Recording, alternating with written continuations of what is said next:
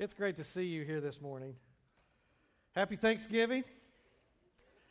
I hope uh, hope that you had uh, a great time with uh, family and friends. I know a lot of us had family come in uh, from out of town and, and gather, and it was a it's a great time to get together. Have you had enough uh, turkey yet? Just curious. I don't know about you, but I've had all the turkey I can handle. I'm just I'm, I'm, I've been turkeyed out. Thanksgiving is a great time for us to just gather together and, and stop and consider and remember the blessings of God in our lives. Amen? Well, you know, last week, uh, Pastor Steve wrapped up our Sermon on the Mount series from the Gospel of Matthew. And for the last several months, we've been working our way through Matthew chapters five, six, and seven. And as he just shared with us, next week we're moving into the Christmas season sermon series. And then in January, we're going to begin a several-month uh, series in the book of Philippians. So that will be really something to look forward to uh, as we dive deep into what Paul says to the Philippi church.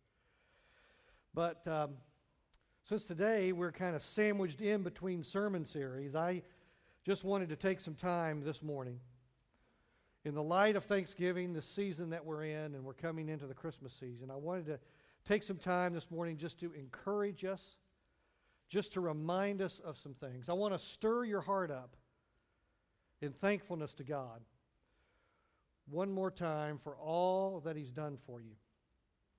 I'm not going to share any new revelations or new ideas or concepts today. My hope is that everything I say to you this morning are things you already know, things you already have heard many times over, and you already believe.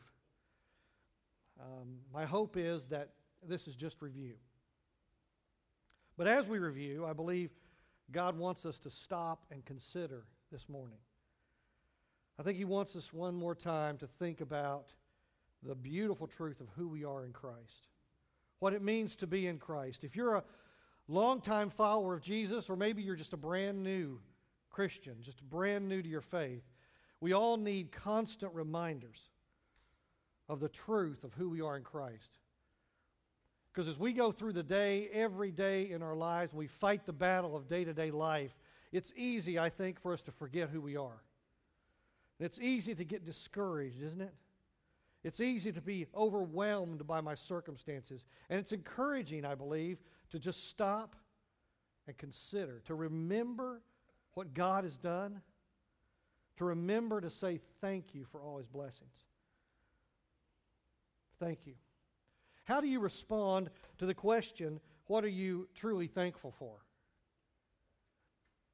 I'm sure we all say things like, my family, my spouse, my job, my health, God's blessings, the Cleveland Browns. We should be thankful for all of those things. Maybe the Browns, when the season is over, will be thankful, right? I'm so thankful that God has given me such a wonderful wife, such great kids. I love my wife and kids. He's given me loving parents. He's given me this, He's allowed me to live in this nation where we can gather this way every weekend and worship God freely. I thank Him for that. I thank God for this church. I thank God for you. You are my family. Many of my friends and closest friends are in this body. You're my family. I thank God for you, my family. You've been there for me during the times of my stress and trouble. You've been there for me during the times of my success and joy, and I just thank God for New Life Church. I know we all have things to be thankful for. And you know, being thankful is important because as we thank God for what He has done in our lives, we are agreeing with Him that He's in control. We're agreeing that our lives are dependent upon Him and that we can't do it alone.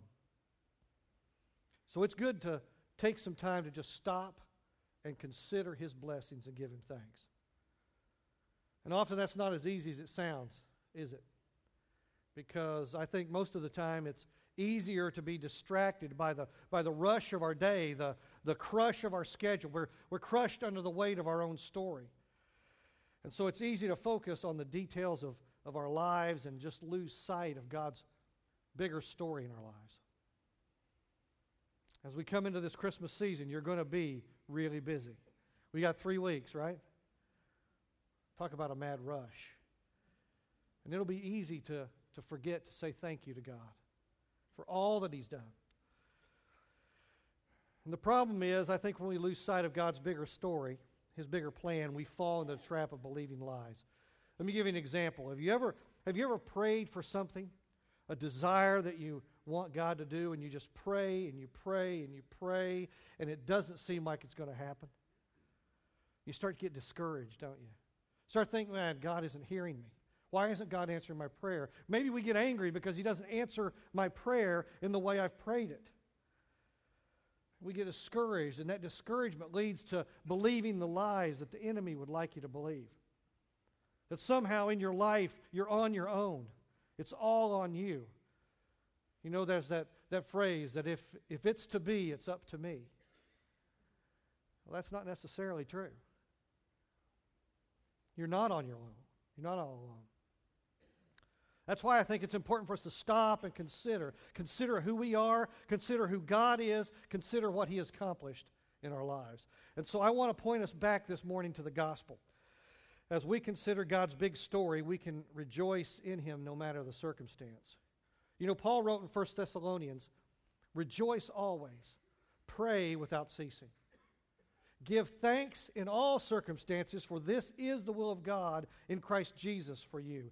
Thanking God in all the circumstances of our life helps us to acknowledge that our little story is only valid in the context of His bigger story, His purpose, and His plan, His gospel story. And for that, we can be truly thankful. So we're going to look at God's bigger story through the lens of Paul's letter to the church in Ephesus. So take your sermon guide out of your uh, worship folder there, and the, the verses I'll be reading are right there at the top. And you can follow along as I read. Ephesians chapter two, Paul writes, "And you were dead in trespasses and sins, in which you once walked, following the course of this world, following the prince of the power of the air, the spirit that is now at work in the sons of disobedience, among whom we all once lived in the passions of our flesh, carrying out the desires of the body and the mind, and were by nature the children of wrath, like the rest of mankind. But God, being rich in mercy, because of the great love which He loved us, even when we were dead in our trespasses, made us alive together with Christ. By grace you have been saved. And was raised up with Him and seated us with Him in heavenly places in Christ Jesus, so that in the coming ages He might show the immeasurable riches of His grace and kindness toward us in Christ Jesus. For by grace you have been saved through faith, and this is not your own doing. It is the gift of God, not a result of works, so that no one may boast.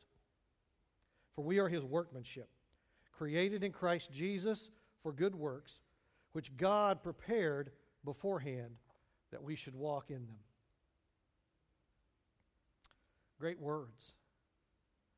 And you know, as we stop and consider these words this morning in the context of, of thanksgiving, I think you notice that this passage doesn't use the words thanks or thankfulness or thank you, but I believe it describes a reason to be truly thankful.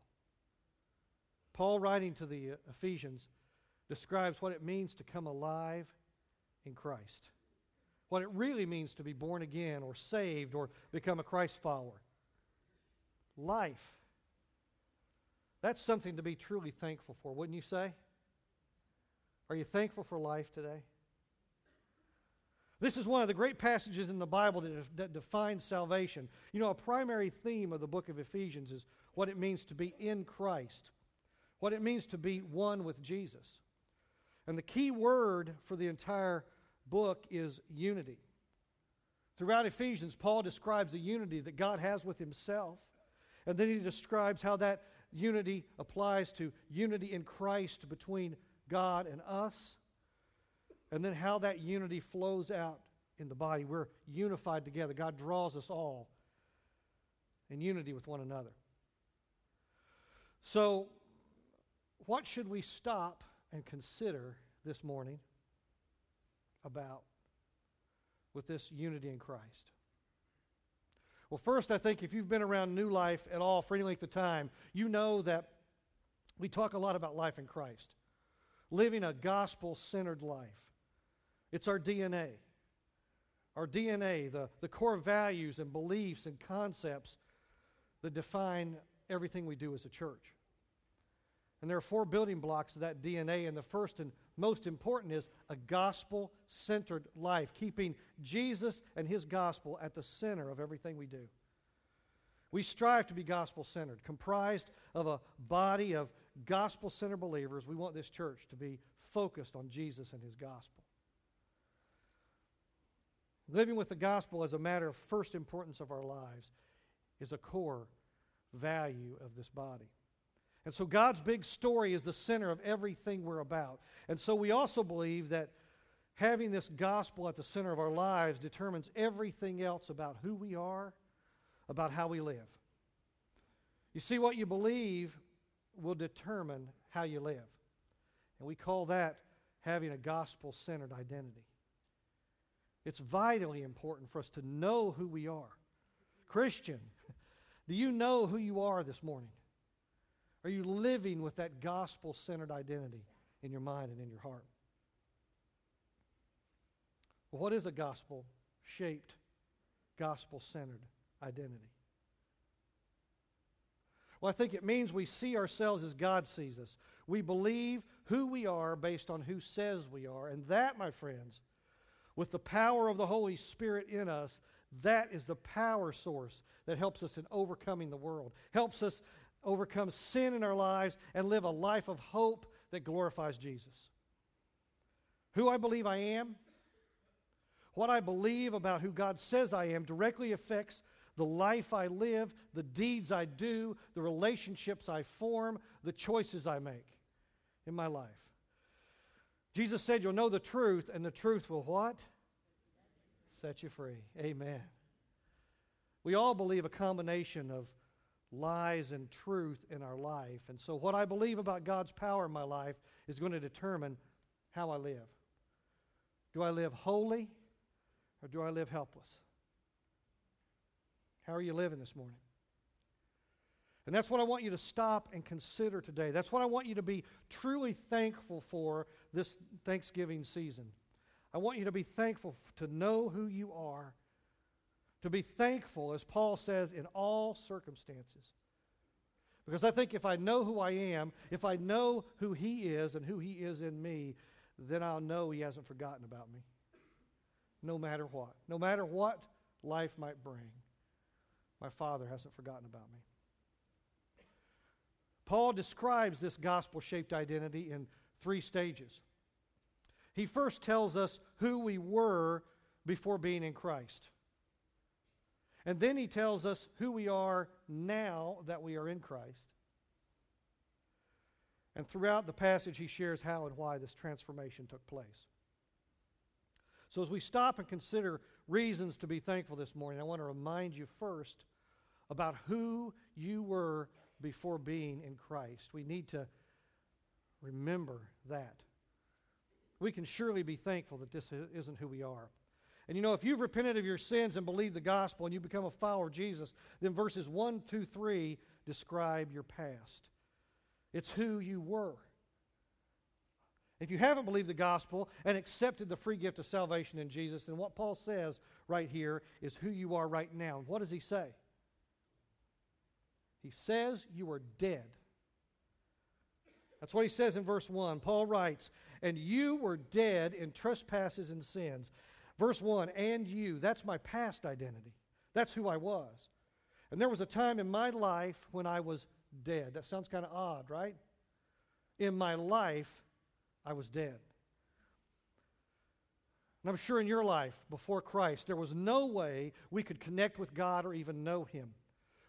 I was lifeless. I had no response toward God. Why? I was dead. The complete rebellion in my heart was evidenced by the trespasses and the sins and the things I did. I was dead with no hope of life, no connection to life whatsoever, no hope of finding life. And quite honestly, I didn't even really care. I was doomed for eternity with no hope. Does that kind of describe who you were before Christ? Yeah. That's the trouble. That's the trouble with who we were.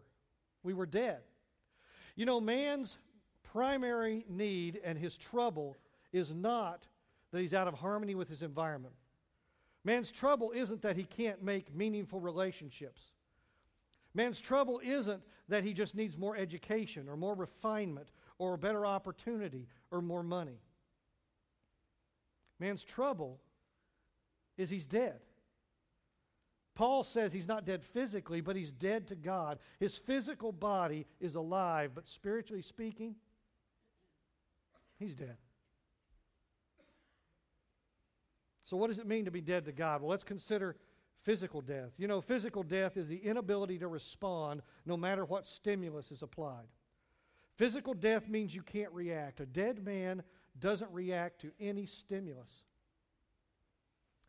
And before Jesus, we were dead men walking. That was our identity. The dead man had no ability whatsoever to respond to God's love, His mercy. You couldn't hear His voice. You had no desire to know Him. Your life was not lined up with any of His desires, and maybe you didn't even care. Maybe you tried to create for yourself a life with various religious activities, but they failed, didn't they? Why? Because you were dead. And that's bad enough. Being dead, that's bad enough. But the problem, Paul says, is compounded by the fact that being dead to God means we're alive to something else. We're alive to sin. So not only could I not respond to God, but I wholeheartedly responded to something else that drew me away from God. Paul says we were dead in our trespasses and sins in which we once walked, which means my lifestyle followed another path. I wasn't walking in God. I was dead to God, but I was walking in something else. And what were we walking in before we met Jesus? What was our lifestyle? Well, verse two, he says, we walked following the course of this world. Our lifestyle was identical to the world. Every thought, every belief, every action was opposed to God. We fit into the ideology, the lifestyle of a system of self-centered worship. We followed, the, as Paul says, the course of this world. And Paul says that's who you were. That was a world-shaped identity. That's who you were. Now here's an important point with regard to this is we weren't dead because we committed sin. No, we committed sin because we were dead. Does that make sense? You understand what I'm saying? You know, around here we have lots of newborn babies these days. God is growing New Life Church from the inside out. And interest, it's interesting that those precious little babies, oh, they're so cute, aren't they? We just love to cuddle them, wrap them up in little blankies. They smell like baby lotion. Oh, my gosh, they're so cute. And they just giggle and coo. At least, you know, if you're not the mom, they do. Moms, you can you can sure verify something for us this morning. As cute and sweet as they are, let me just ask you, is that baby totally self-centered, self-focused? Yeah, totally. Why? Well, because they're a baby and they can't really help themselves, but they're dead. Spiritually, they're dead. And as they grow older, when they get to an age where they can understand the gospel, if they don't choose to believe and follow the gospel, they will make life choices in their life that are going to draw them further and further away from the gospel. We don't sin and then die. We're born spiritually dead. And this is an important distinction because we're talking about identity. Who you are on the inside, let me tell you, it will translate to who you live, how you live on the outside. Jesus said what comes out of a man defiles a man, right? And we're dead, and that deadness, uh, spiritual deadness functions in sinfulness in my life. And anyway, when we think about sin, it's not really sin that we do that matters anyway. Sin is really about what we don't do. Romans six twenty-three says, "For all have sinned and fallen short of the glory of God." And as dead men, we were not able to glorify God. Sin is what we don't do. We don't live a perfect life. We don't live a holy life. We don't live for God's glory. That's the problem, and that's the issue.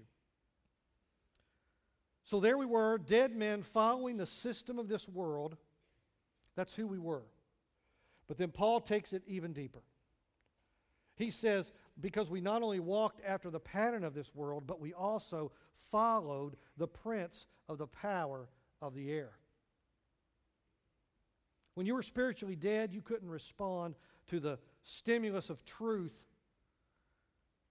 so it was easy to believe lies. And who's the father of lies? Satan. Paul says we followed the devil. Our identity was shaped by our father, Satan. We believed what he believes. We acted the way he taught us to behave. I mean, who's behind all death and lies and destruction in the world? It's Satan. The prince of the power of the air. Satan, the leader of demons. He generates the system. He breeds the influence. Doesn't mean we're all indwelt by Satan, but what it means is we're all influenced by his ideology, his system. I mean, it's not hard to look at our world today and the culture of the world today and see that it's continuing to spin further and further and further away from God. Amen? Well, who's behind that whole system? He is Satan. So Paul describes our identity before we believed God. He says we were dead following the course of this world, following after our father Satan. And if that's who you are, he describes how you behave. What does he say? He says we lived in the passions of our flesh, we obeyed the desires of our body and mind, and we were children of wrath. We were driven by cravings to satisfy our bodies. Just as Eve in Genesis chapter three in the garden, she saw that fruit and she craved that fruit. She saw that it was good to taste and beautiful to look at, and it would make her wise. At least she thought it would. And so she acted on that craving. Well, before Christ, your identity was just the same. You walked in this system, spawned and controlled by Satan, with the only goal to satisfy the desires of a dead heart. This isn't a good situation, it's a bad situation. A dead man drowning in the sea of death, totally lost in the spirit of the age promoted by Satan. A child of wrath, destined for the terrible, terrible judgment hall of God, with no hope, no help, no way out. This isn't a pretty picture. Oh, that can't be me. Well, yes, that was me. And that was you. That was our identity. Because that's who we were. And that's how we lived every day. We walked around like we had it all together, didn't we? I got this. I got my plans. I got. I know what I'm doing with my life. But our only hope was just for the wrath of God.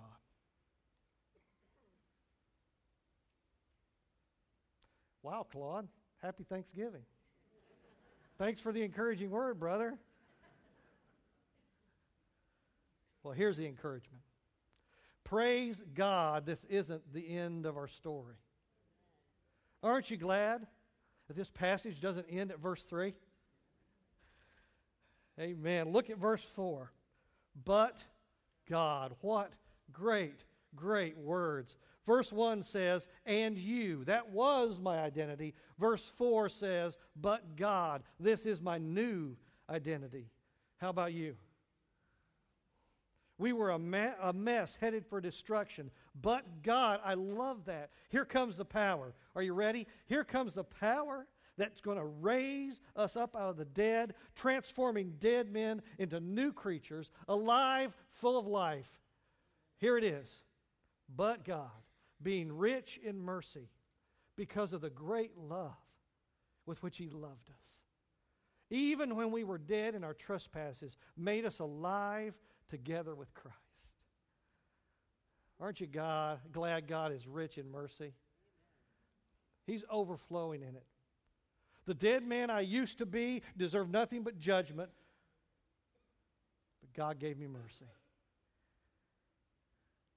Can you say amen to that this morning? Amen.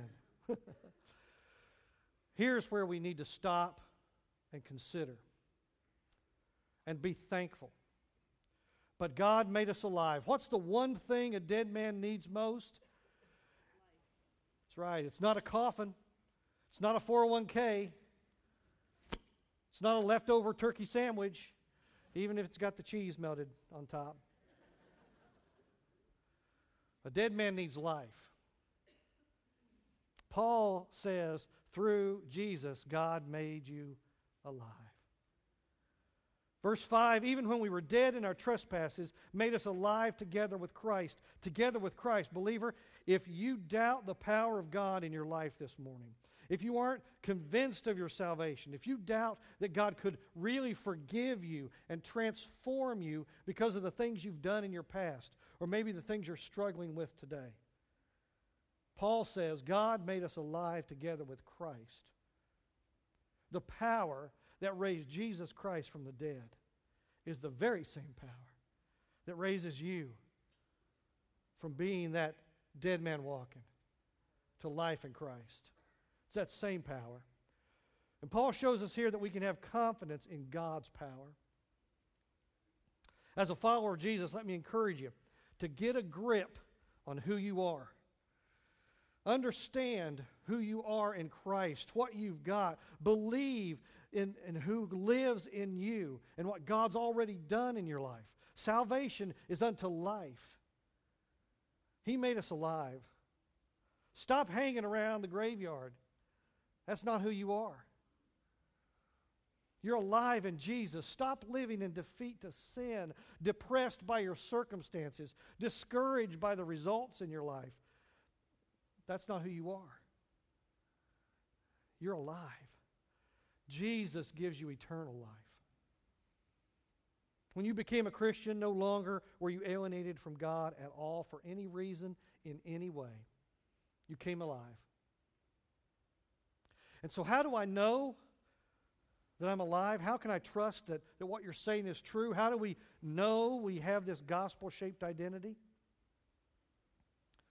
Well, think about your story. When all of a sudden you came alive through the power of God, you became sensitive to God. You know, as a spiritually dead person, you could have opened this book up over and over again, read it cover to cover, and not really understood it. But now that Jesus is living in your life, the Holy Spirit is in you. You can open His Word and you can understand what it says. Yeah, that's what it means. I mean, you might not understand all of it, but you start to get a hold of it, right? Do you find yourself able to read His Word and kind of figure out what He's saying? Immediately when you became a follower of Christ, you had a, a brotherhood, a family. There's this, there's this bond, this connection between followers of Jesus. We're family. And I immediately felt that connection. And most importantly, I think, how do you know you're alive?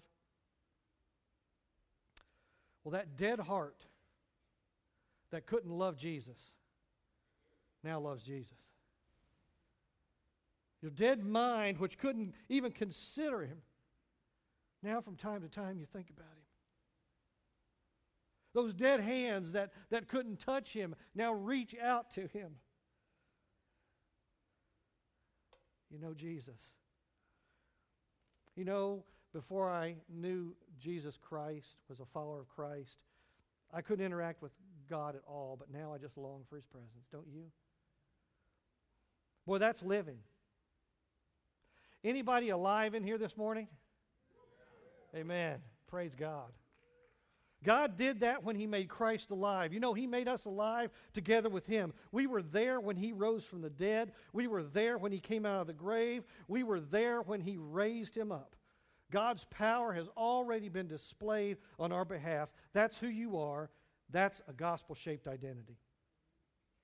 And as Paul describes this gospel-shaped identity, he just keeps piling on the good stuff. Listen, He says, but God, by his grace we are saved. But God raised us from the grave. But God put us in a seat with Jesus. But God gave us faith. But God created us as a fine, crafted instrument for good works that glorify Him. All these things Jesus has done in you and for you. Let's just look at a couple of these. Verse five, he says we're saved. What does it mean we're saved? Well, think about it like this. You were drowning in a sea of death, but Jesus pulled you out of the water. The house that you had built was burning down to the ground, and Jesus came in and carried you out of the burning house. The choices you made led you out onto a craggly ledge that was ready to fall into the abyss, and Jesus reached out his hand and he pulled you in. He saved you from destruction, not because you deserved it, just because he wanted to. By his grace we are saved. Verse eight, Paul says, it was through his grace, not our works. It's a gift. This is the gospel. It's a gift from God. It's all about Jesus and not about us. We bring absolutely nothing to the table. It's all Him. It's all Him. It's all Him. Romans six twenty-three says the wages of sin is death. A dead man gets a death paycheck. Jesus gives us life. Verse four, Paul says it's through His great love. You know, the Bible says, greater love has no man than this, but to give his life for his friend. And what is love? I mean, sometimes it's an emotion, right? But all the time, it's active engagement in another person's life for their good. And Jesus acted totally for your good. Love is the tangible force, the tangible power of God that transforms us into this gospel-shaped identity. The ability for us to live a gospel-shaped identity is only through His death, burial, and resurrection. The work of the gospel is the power of God to transform us. So can we stop this morning and consider the great love with which He loved us? Does that give you cause to say thank you? We were dead to God, unable to respond to Him. That was my identity. That was my world-shaped identity. But God, being rich in mercy, gave us a gospel-shaped identity. He gave us life. And clearly that's something to stop and consider. For His workmanship, created in Christ Jesus for good works, God prepared beforehand that we should work in them. Prepared beforehand. Boy, that's just beyond understanding. Paul says this whole plan, the gospel story and our part in the story was beforehand, not just before we were alive. Ephesians one four says, before He created anything else. Let's consider what that says. That says God invested thought in you, intention in you before you existed. Think about that.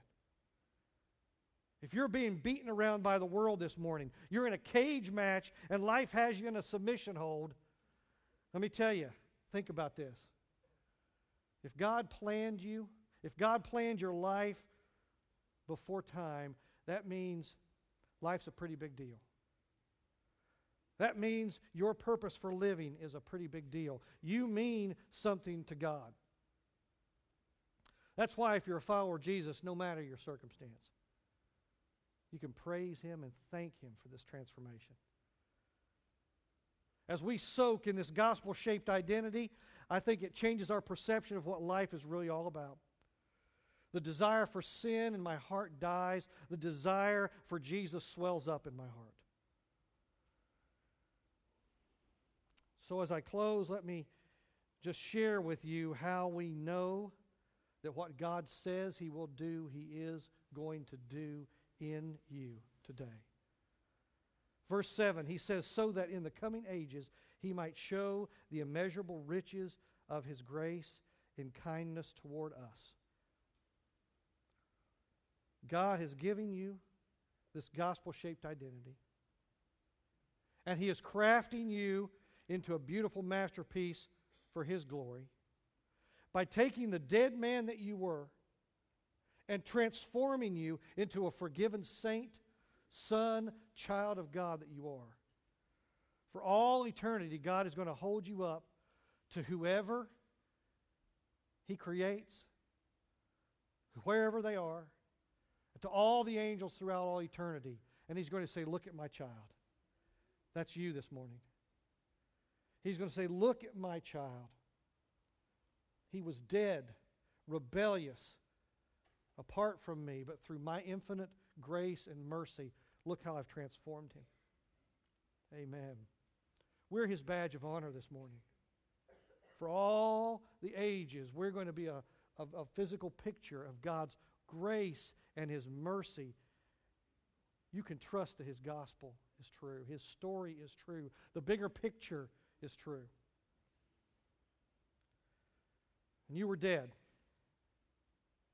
That was your identity, but God made you alive.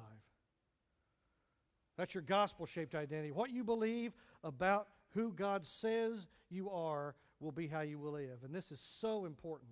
Let me encourage you to spend time studying what God says about this gospel-shaped identity. You know, Pastor Steve did a great sermon on this topic back in August of two thousand twelve.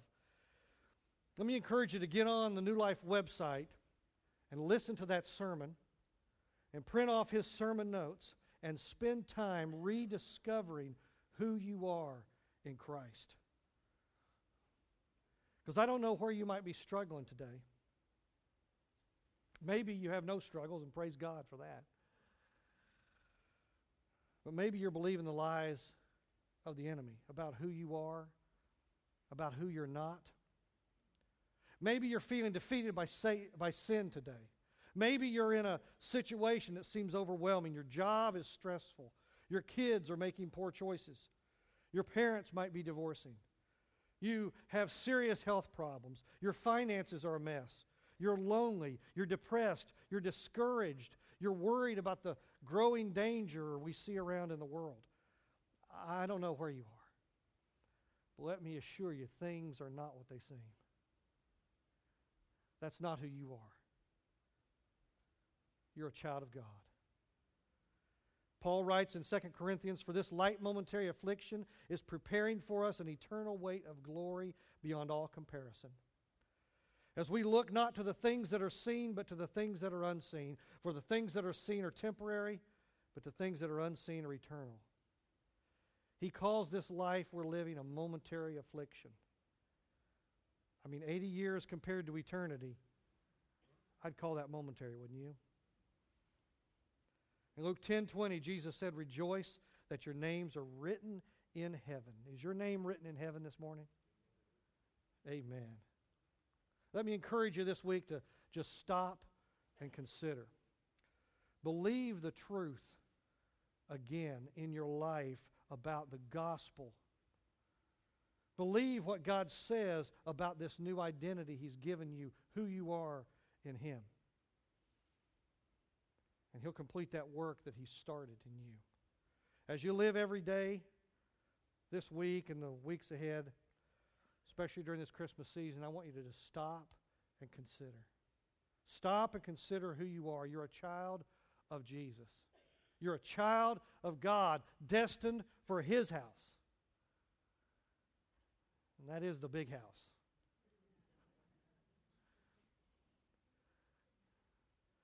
You're a child of God this morning. What are you thankful for?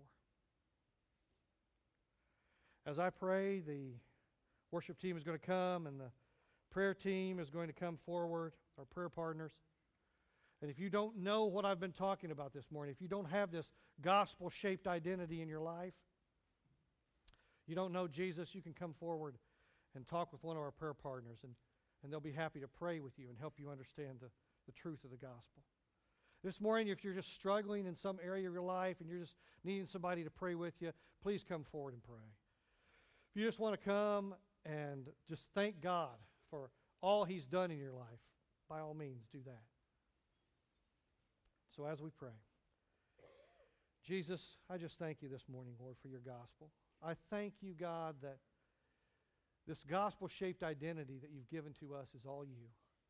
It's your story, Lord. This morning, Lord, I pray that as we leave this place, we will just stop and consider.